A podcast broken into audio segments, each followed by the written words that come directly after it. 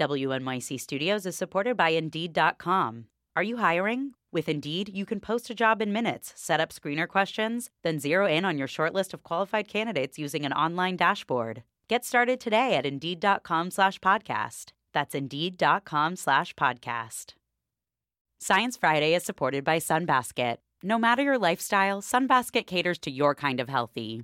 With delicious meal plans like paleo, gluten free, Mediterranean, and vegan, with quick and easy recipes, you can enjoy a dinner full of organic produce and clean ingredients in as little as 15 minutes. Go to sunbasket.com slash Friday today to get up to $60 off.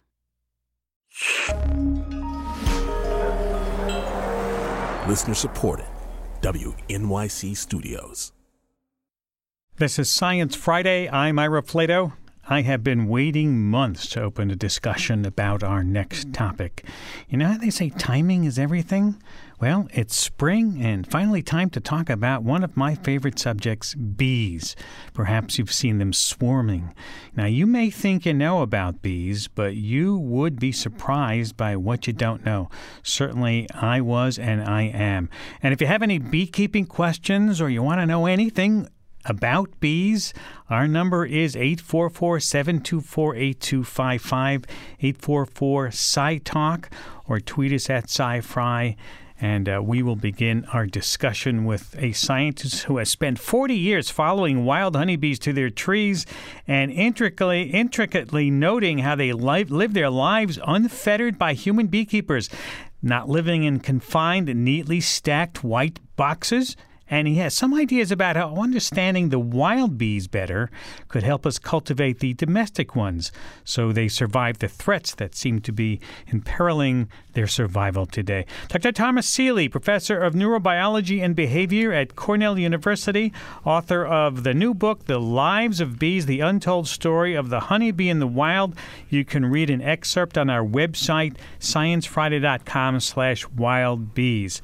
Dr. Seeley joins us from Ithaca, New York, where he has spent most of his career learning about honeybees. Welcome back, Tom.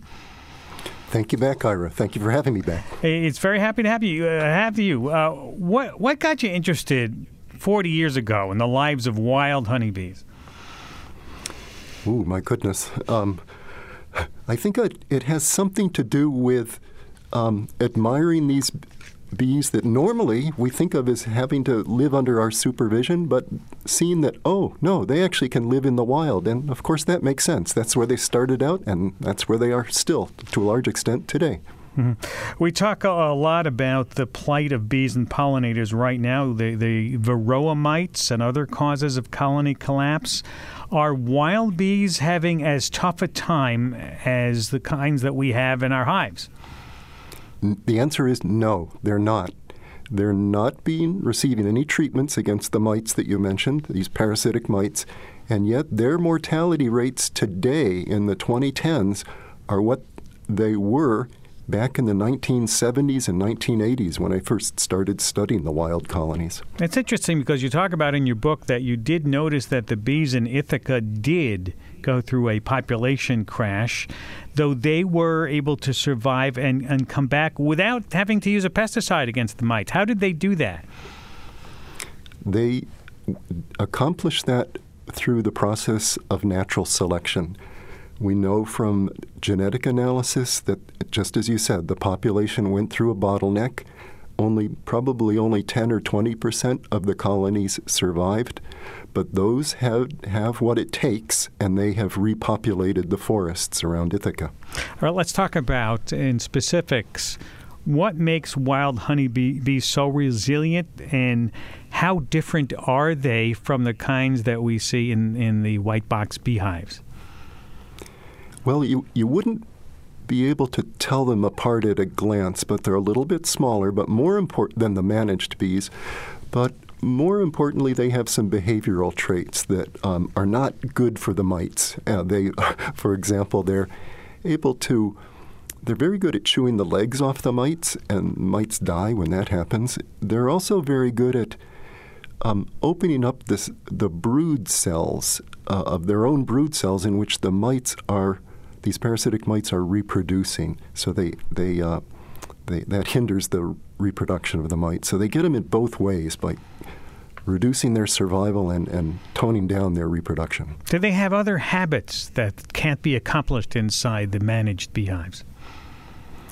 They, well, there, there's a number of things that bees living in the wild do that, that is different from bees living in managed hives. Um, and it has to do with, a lot of them have to do with the difference between living in a tree cavity and a managed hive, uh, a, a, a, beekeeper's hive. A beekeeper's hive is, is actually quite large compared to a tree cavity and, of the wild home, wild colony's home, and that's intentional. It's because a beekeeper wants to give a colony lots of space to store up honey. But it also means that colonies under a beekeeper's supervision don't go through the process that we call swarming, and that helps the bees also resist the mites. Mm-hmm. Are you saying that we are too self centered about the honey production versus the general health of the bee population? Yes, we are. Most beekeepers are focused on honey production and crop pollination. And that's a that's fair enough. It's their bees, uh, but it does make life harder for the, for the uh, for the honeybees themselves. And I think every beekeeper would probably acknowledge that uh, it, it is it is uh, it's a management situation. Mm-hmm. Um, I would say uh, I like to draw an analogy between uh, beekeeping is is a bit compared to living in the wild. A beekeeper's hives live a life that's kind of like uh, the chickens on a poultry farm versus the birds that are living out in the woods. Um, and so it's they're living close together. They're large numbers, and they're just they're uh, very prone to diseases under management mm-hmm. in both situations. There's also something wild bees do to their nests with antimicrobial tree sap, right? Tell us about that. Yes, that is a, that's a good point. That's another thing that they do. They collect tree resins, and the trees are producing these resins to seal off wounds of them of their own. And those are those uh, resins are filled with antimicrobial materials, and the bees collect them, can bring home little loads of them. they smear those loads. They coat the walls of the insides of their nests, and that experiments have been done that shows that if bees live in a in a hive that has that on the walls, um, the level of activity of the immunity genes of the bees is lower than it is if the bees are living in a in a hive the wall whose walls do not have these resins on them. Mm. Now so the, they, they really Sorry. No, so go ahead. Finish, please. So, so we know that these these resins not only work in the laboratory, but they also work in the hive in terms of fighting infections. What else? Uh, give us more of an idea also about what's difference in structure and function from a, a little hole in a in a tree where the wild bees live to the the big white box that we have. Well, we we've talked a little bit about the the con- most conspicuous difference, the difference in the size. But there are many, there are quite a number of other differences. I'll just mention a few. One is insulation. Uh, a beekeeper's hive is only three quarters of an inch thick wood, whereas a tree cavity, the home of a wild colony, can be 5, 8, 10, 12, 20, 20 inches thick. And so there's a huge difference in insulation and thus the thermal stability of the, of the cavity homes of, between beekeepers' colonies and, and wild colonies. Another difference is the height of the entrances. Um, that might seem like a small fact, but it's it's actually really important to the bees, especially in the winter. Beekeepers' hives are close to the ground, and that's of course sensible. That's you want your bees down where you can work on them easily. Bees in the woods, their entrances, their nest entrances are typically 20 or more feet off the ground, and that makes a difference in the winter. Uh, when bees have to fly out in the cold, uh, when they come out of a, a tree cavity hive uh, home, they're not right next to the snow. So if they if they're a little shaky in their flight, they don't crash into the snow and get and, and get killed. And whereas beekeepers see a lot of that, uh, and I'm a beekeeper, I see a lot of that in the winter. Interesting. I, uh, we know that the, there are really no native honeybees in the, the United States, correct? That they all have come in from from Europe or other places. Um, yes, that's that is correct. There used to be. We now have a, scientists found about 10 years ago a fossil honeybee in Nevada. So there once 30 million, well, 40 million years ago, there were honeybees in North America, but they they uh, went extinct when the when we went through a cooling period. So all of the colonies we have in North America now are in, are introduced from Europe. Can can we say that even domesticated bees are truly domesticated? Good question. Um, not in the not in the full sense.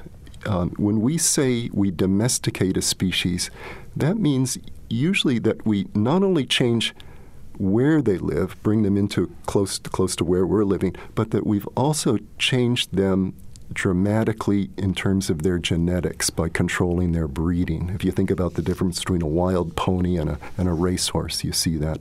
We haven't done that with honeybees, and that is because we do not do a, have the ability to easily control the matings of honeybees.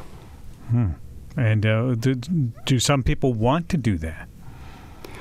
Yes, there is. There are breeding programs of honeybees, and people have done that in a number of in a number of times. They've bred for resistance to a disease called American foul brood. They've also bred for pollination ability on particular crops, but it's really hard to maintain those lines Yeah. because as soon as one queen dies and, and a replacement queen comes along, that replacement queen she goes out on her mating flights and she will mate with whatever drones she encounters, and so the control of the breeding is is quickly lost. Give me a quick uh, f- rundown on how you find wild honeybee nests. It was fascinating how you set up traps for them and you mark the bees and you basically watch them come for food and they fly back and forth to their nests in in the wild. Yes, that's right. This, this is um, I use a, craft called bee hunting or bee lining, which has been done for hundreds of years, uh, probably even. Goodness, probably thou- hundreds of years in North America, probably thousands and, or tens of thousands of years in, in the old world, um, where yes, you find bees on flowers or by a or by a spring of water, and you entice them with a, a little bit of honey on a comb, or sugar syrup on the comb, and the bees uh, like that very much. It's a much richer food source than they would find naturally, and they go home, they bring their sisters, and um, you develop a, a, a a- an aerial. Tra- they provide you with an aerial trail back to their nest. That's fascinating. And and if you have good eyesight and you're patient, you can step by step work your way down back down that trail by moving your little feeding station towards their home. That's great. Uh, Tom Seeley is author of The Lives of Bees: The Untold Story of Honeybees in the in the Wild. We're going to time stay with us. We're going to take a break and come back with uh, Tom and talk more about how you can be a beekeeper. Everything you want to know about bees. Maybe you would like to be a beekeeper yourself. We'll give you some tips on how to do that. Our number 844-724-8255. Also a little bit later, my adventure with finding a swarm of bees in Midtown Manhattan and how the NYPD has its own beekeepers to take care of things like that. It's quite fascinating. We hope you'll stay with us. Stay with us right after this break. This is Science Friday. I'm Ira Flatow. We're talking this hour about honeybees living in the wild and in hives. We want to know from you. Do you have a beekeeping question or you want to know anything else about bees? Our number 844-724-8255. Also, you can tweet us at SciFri. My guest is Dr. Tom Seeley, professor of neurobiology and behavior at Cornell University. He's sort of the beekeeper's beekeeper. He's been doing this so long. He's got a new book out, a great new book called The Lives of Bees. And I want to bring on another guest now who's interested in all kinds of things from honeybee health to whether probiotics might give bees a boost. Elina L. Niño is an apiculturist and extension specialist at the UC Agriculture and Natural Resources Division. That's at the UC Davis. Welcome to Science Friday, Dr. El Nino. Thank you, Ira. It's great to be with you. Nice to have you. Uh, one of the, your interests is, is what makes a healthy queen bee. Have you figured it out yet? I wish I could say I have, but I, not yet. We're working on it. Um, that's sort of my long, lifelong passion, I would say, and it's going to probably make a career, I hope, for me. But we're working on it. We're definitely are finding some very interesting things about queens. And as Tom said, we still don't know everything about bees, which is what makes this uh, field of study great and fun. I understand. Speaking of fun, I, I, understand that you're looking into giving bees probiotics. Tell tell us about that. I am. This is a new adventure for us in the lab as well. We um, connected with researchers at the University of Western Ontario, London, uh, Dr. Gregor Reid and Dr. Brendan Daisley, and uh, we've been working with them. We just started this this spring, um, and we're feeding them probiotics and protein patties and uh, sugar water, and we're hoping that it will actually boost their immune response um, and help them out um, fight off some of the diseases and issues that they have. Mm-hmm. Uh, Tom, what are some of the things that we can practically change to make our domestic bees more comfortable? Well, I, I, there's two parts to that answer. Ira. I'd say we can um, work with their genetics and we can work with their living conditions. And with respect to the genetics, um, we could we could breed from colonies that uh, lines of bees that are living out in the wild because they have the right genetics. Uh, that we know that their genetics is different and in ways that give them behaviors to fight the mites. And in terms of the living conditions, there, I think if we can adopt beekeeping methods that allow the bees to live closer to the way they do in the wild, and I think that is actually realistic for hobby beekeepers, then that would changing their living their living conditions or lifestyle would also be helpful to the bees. Are they are they scrunched up in those little boxes? I mean, they look so many bees. How many have twenty thousand bees in a box or in a, in a hive, Tom? I mean, it, they seems like such close quarters in there. It is close quarters. That aspect of their closeness uh, is, however, not unhealthy. I mean, that, that's healthy for the bees. What's unhealthy is the scrunching up of the hives in apiaries. In the wild, they live about a thousand meters apart, whereas in a beekeeper's apiary, they're less than one meter apart. And the that gets the bees into trouble because if one colony gets sick, diseases can spread easily to, to the adjacent colonies. Hmm. Very different in the wild. Uh, Elina, did you want to say something? Um, so yes, I, I think. Well, obviously, I followed Tom's work for a long time now, and um, it's really, really interesting. And he's absolutely right. The beekeepers that we think about when you think about beekeeping do definitely keep their colonies very close, and that definitely can cause issues with uh, pathogen and pest transfer as well. Um, and especially if you're bringing in the pollinating colonies, so colonies that will pollinate many, many, um, for example, almond orchards. That's a I, I, I like to say it's a most popular and mo- the biggest pollination event in the world in February, um, where almost 80% of the country's colonies come into California to pollinate almonds. So it definitely can cause uh, potential issues with disease and pest transfer. Mm-hmm. Let's go to St. Augustine where uh, Sydney is there. Hi. Hi. Hi there. Um, I just had a question. I heard that when bees pollinate almonds, they actually, the byproducts they use uh, for almonds harm bees. Is that true? Tom? Elina? I'm gonna I'm gonna uh, defer to uh, Elina on this one. Um, so when you say byproducts, what exactly do you mean? Do you mean like um, perhaps pesticides, fungicides that they're using to um, fight off the diseases of almonds? No, she's dropped off the line, so we'll have to assume. Tell us we, what, we will what your point is. yes. Yeah. So, um, yes, there's definitely some research showing that some of these uh, uh, pesticides can be harmful to bees. And I think the Almond Board of California has done a wonderful job of coming out with the best management practices for pollination in almonds when the bees are present. So they're definitely promoting uh, not using pesticides when the almonds are in bloom, uh, definitely not during the day when the bees are out foraging. And in fact, I just um, took a, a, really interesting um, workshop on apivectoring, where the idea is to use honeybees to deliver biocontrol agents. So for lack of a better word, good microorganisms to plants and flowers that they're pollinating to actually fight off the pathogens and uh, in some cases even pest insects. So that could be something that could potentially replace these potentially harmful uh, pesticides that are being used in various crops. And I'm really excited about it. Yeah, some of them are being banned now in Europe, even here, some of these pesticides, are they not? Yes. Yeah, uh, we, we called up our friend uh, Hollis Woodard this week, assistant professor of mm. entomology at the UC Riverside, who studies wild bees, and she had this comment about honeybees. There are no truly wild honeybees here in the U.S. They're a part of life here in the U.S., but in the context of agriculture, they're really livestock. So they're feral honeybees, but these are bees that have escaped at some point or swarmed from um, managed hives. So this matters because if your focus is on wildlife conservation in North America, then honeybees simply aren't a factor in that equation.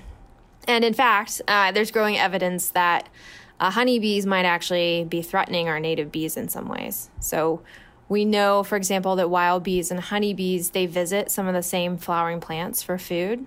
So they might be competing for food resources. And then there's also increasing evidence that managed bees like honeybees are even spreading diseases to our wild native bee populations. And this includes some diseases that we think uh, or know are important drivers of native bee declines. So, uh, honeybees are super fascinating and they're part of our agricultural system. But when it comes to pollinator conservation, for example, in the US, then we really need to keep the focus on our wild native bee species and not detract from that by supporting honeybees under the guise of conservation. Tom Seeley, how do you feel about that? She's making a difference between uh, honeybees, which are not native to North America, as you say, and wild bees. People do not realize how many wild bees other than honeybees are out there. Is she making a good point about being competitive detrimentally with those other bees? I don't. I don't know. I, I'm. I'm sure she's correct. She knows that literature better than I do. But I. I do want to make a comment that there's different ways of defining wildness. Now, Dr. Hollis's definition emphasizes the history, whether the bee is introduced or is native. Uh, equating native to wild. I'm not sure that's quite right. I think most biologists would say that an animal is wild if it's not being managed by human beings. And by that definition, there certainly are wild honeybee colonies. They have, um, in fact, in New York State, there are, there are living out in the woods, by my estimates, based on my knowledge of the density, there are more wild honeybee colonies than ones under supervision by humans. So uh, mm-hmm. it comes down to how you how you want to define wildness. Any comment, Elina? Um, so this is something obviously that um, has been on the back of people's minds when they're thinking about pollinator conservation, but it really is would be, um, I guess, unfair to not point out that the honeybees are still used as the primary managed pollinator, and that is because of their uh, ability to actually be moved around the country, whether that's good or bad. Uh, of course, we use them for honey production as well, uh, to use as sweetener, and um, some of the native bee species are not necessarily present present at times when we are needing them to pollinate crops.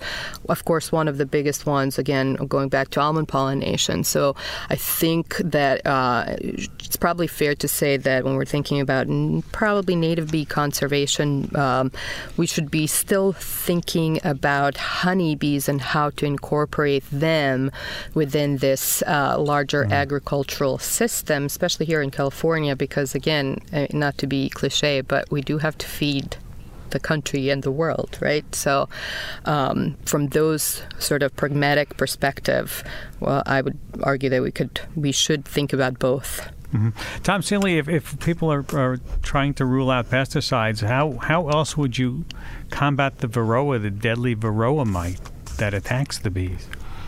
Thank you, Ira, for asking that question.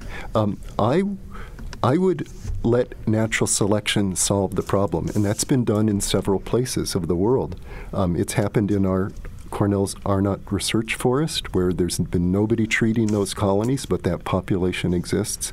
An even better example um, is on an island uh, on Gotland in the Baltic Sea where Swedish beekeepers took out 150 colonies and just let them go. And they the popul- and with the mites, the population dwindled to eight colonies, but is now rebuilding itself based with uh, resistant the resistant stock. But the best example are those countries where the beekeepers were too poor to afford the miticide, the chemicals. These are in Africa. And you can go to a country like Ethiopia when the colonies ha- have lots of have varroa mites in them, but nobody's treated them, and those colonies are doing just fine. I think I, it may be unrealistic, but where if beekeepers in a location can get together and decide not to treat them, they will within I would guess two or three years have bees that they would be delighted in, and there's certainly commercial a few commercial beekeepers that have taken that route. I'm thinking of Kirk Webster in Vermont. You mean that you, you allow bee Darwinism, the survival of the fittest? You let the bees that are that are susceptible to varroa die out, and then you have surviving the stronger bees take over. Pre- precisely, precisely, and it's happened we know that that has happened in many, many, many places. It is the only long-term solution. Beekeepers are probably going to run out of mite, effective miticides, and then that will be it um, for actually being able to control varroa. But maybe uh, maybe Dr. Niño has, has comments on that too. She, she's a little closer to the, the technology of the treatments than I am. Dr. Niño? Yeah, so um, I think thinking about this in terms of natural selection, I think I was reading on your website, Tom, um, talking about sort of a, depending on the area where you are. Here in California, for example, um, we have a really high concentration of beekeepers, whether that's backyard beekeepers or commercial beekeepers. Um, and I've noticed this in my own hives, our laboratory hives, that if we do treat, but what happens is if other people don't treat or do something about their mites, uh, there's a lot of drift that happens, and the mites come in and they do kill off colonies. So um, relying on pesticides as a short-term solution or varroicides as a short-term solution might be uh, again a short-term answer. But I do agree that, and this is something that we've been thinking about for a long time now, um, that working towards um, breeding or letting a little bit of natural selection do its work carefully and slowly um, is definitely something that there are beekeepers here in California who are taking that on, uh, breeding for local bees and breeding for bees that are able to withstand some of the issues that are in mm-hmm. their local area. Um, so just, um, you know, be careful.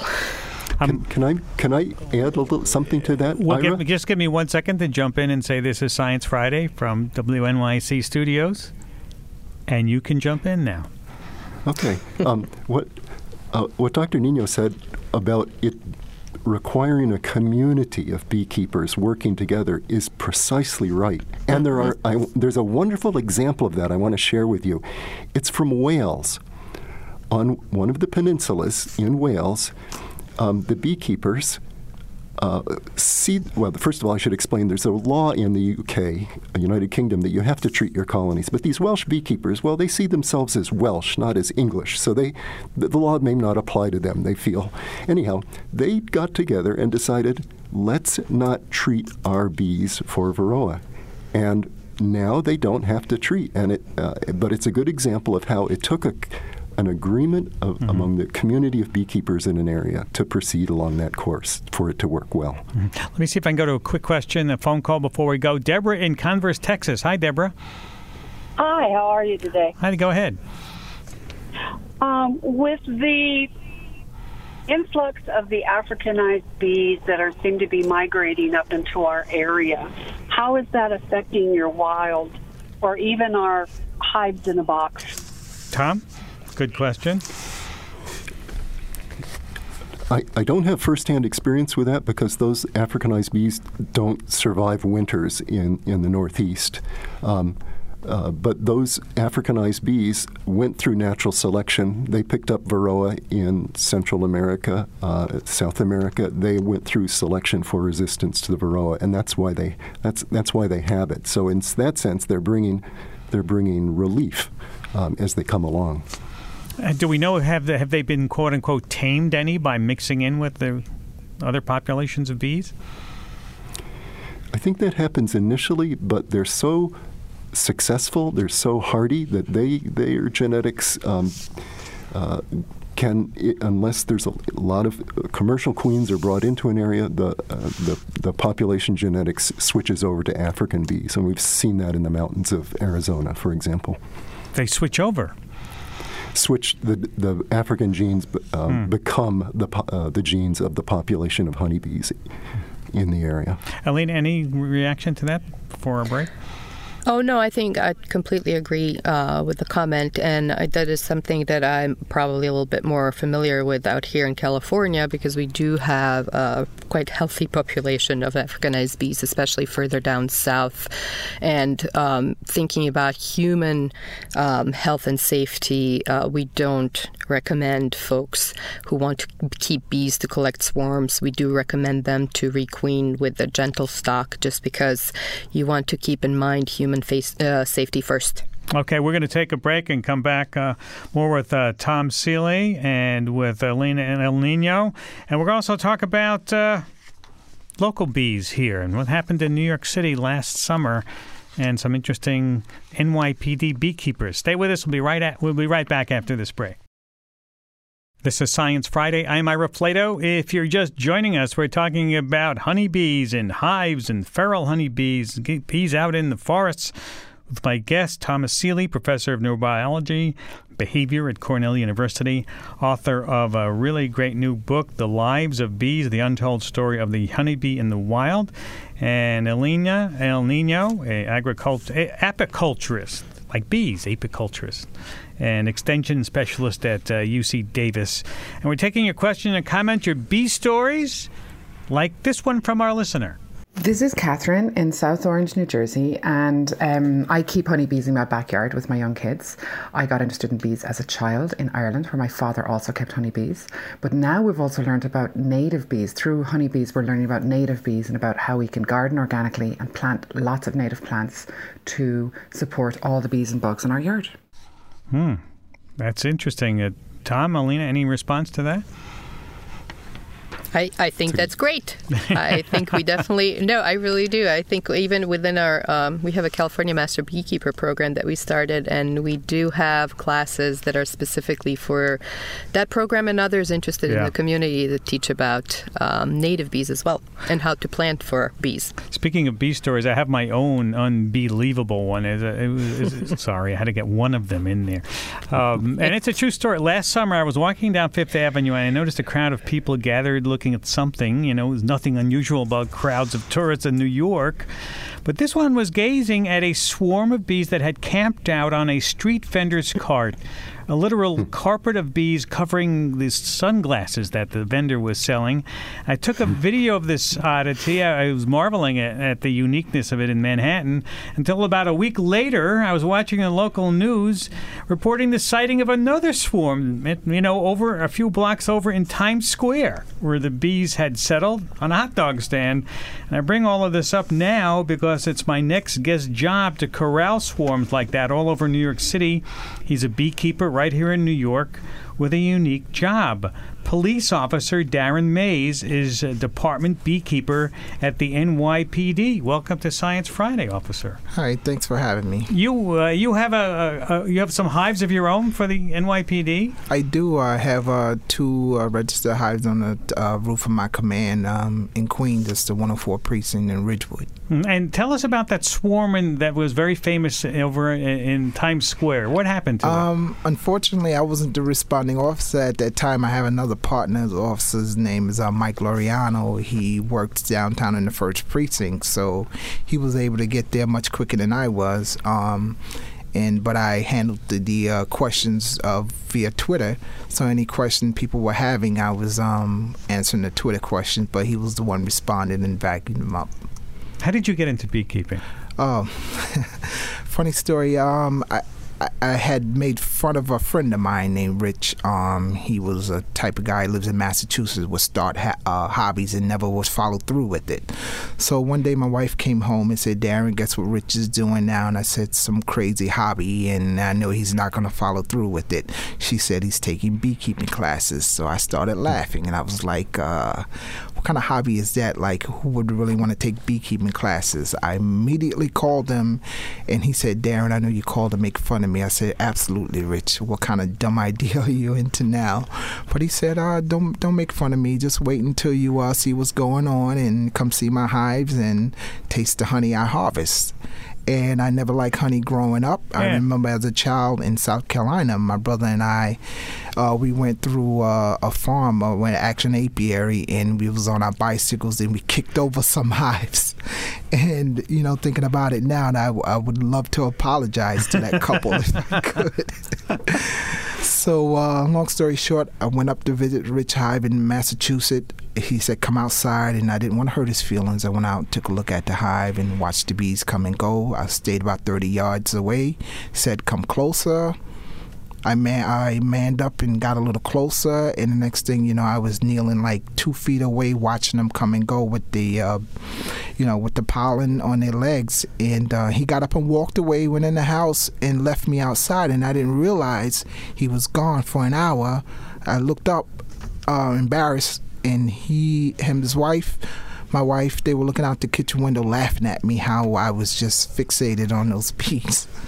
And then um, I got up and my wife said, "Oh, you're very attracted to it, right?" I said, "No, it's not my thing. You know, honeybees are just gonna sting." And uh, she surprised me with a kit for Christmas. She did all the research, found uh, you know a local beekeeper to sell me the bees, signed me up for some classes, bought me a bunch of reading materials, and that was it. You were hooked, so to speak. I was. You were stung. I was stung, and it was the It is addictive, thing. isn't it? Very. My, my my brother Carl has a couple of dozen hives in out in Long Island, and he uh, he's addicted to this. And everybody you talk to who comes in contact. Yes. Ariel Zych, our education director, is also keeps bees in her backyard, and that uh, that brings us to two. I want to go to the phones because that brings up two of the biggest questions all of our listeners have been calling in, and I'm going to go to those two questions right now. First, let's go to uh, to Iowa. Jamie in Iowa. Hi, welcome to Science Friday. Hi, hi there. Hi there. Go ahead. Um, so we recently were cleaning out our garage, and in our frame, we realized that, that we had wild bees coming in and out. And bees are a protected species in Iowa, and we were just wondering, um, these were not bees that we want in our garage. So, what resources can we do to relocate these bees? How do, oh, officer, how do you get bees out of a space? Like Uh, if in fact they're honeybees, um, you can also call your local beekeeper. A local beekeeper will be happy to respond and remove them, no charge. and how do they do that usually? Uh, if they can, usually they uh, get a heat-seeking device where they can find ex- out exactly where the bees is pretty much sent it to, and they would uh, have to cut into the wall or you know if you're sheetrock uh, and gain access to them. And, and and and Tom, do you is there a way to attract the bees just to come out on their own? No, they, they're they're very heavily invested in that in that home site with their combs and things. So it it it, it just just it, the process is just as uh, Officer Mays explained. Have to do a what we call a cutout. And and cut out the combs. What if you bring them a hive? Will they fly in themselves into the hive if they see it? Uh, no, they, as they say, they're they're they've got so they've got all, they're all set up in in their. Uh, in their, uh, uh, they've got their food and their brood and their combs. That it would be f- foolish for them to jump ship into an empty box or a, even a hive that ha- um, has combs in it because it doesn't have the honey and the brood. So so you, uh, so Officer Mays, you, you're the you're the guy people call. Who are you going to call? you're the guy that people call to get take the bees out. Uh, to yes, uh, only if it's on um, if it's you know public public danger or uh, public nuisance because you know New Yorkers are very clueless and they can walk into a swarm uh, without paying attention to anything. So yes, That's the least thing they do. Here, here's a tweet. All right, so that, here's the other end of the story. The, what, what do you do if you have them and you want to get, get uh, you know, humanely take them away? Jake tweets, "What advice do you give someone who's wanting to start beekeeping? Uh, my best advice is, like I said before I did it, was um, do your research. Find out where you can join a local uh, uh, beekeeping association or club where you can learn from others. And I did that, and I learned from older gentlemen who were eagerly and happy to, to teach me the craft. So, Hmm. research and read before you start. I, I really want to second that. Beekeeping is a craft, and you learn it primarily by observing what an experienced beekeeper does. Right. See how they handle the bees, what they do, how, what their equipment is like, all Oh. of that stuff. Elina, what about the, the fear of getting stung? How do you overcome that? Well, you just go in for it. That's probably the best thing. We've definitely had folks who have come into the class um, and were hesitant to go into the bees, but I think, much like Officer Mays, they probably got mesmerized by bees and how amazing and cool these creatures are. Um, and usually that's enough to get them brave enough to handle those frames of bees like pros.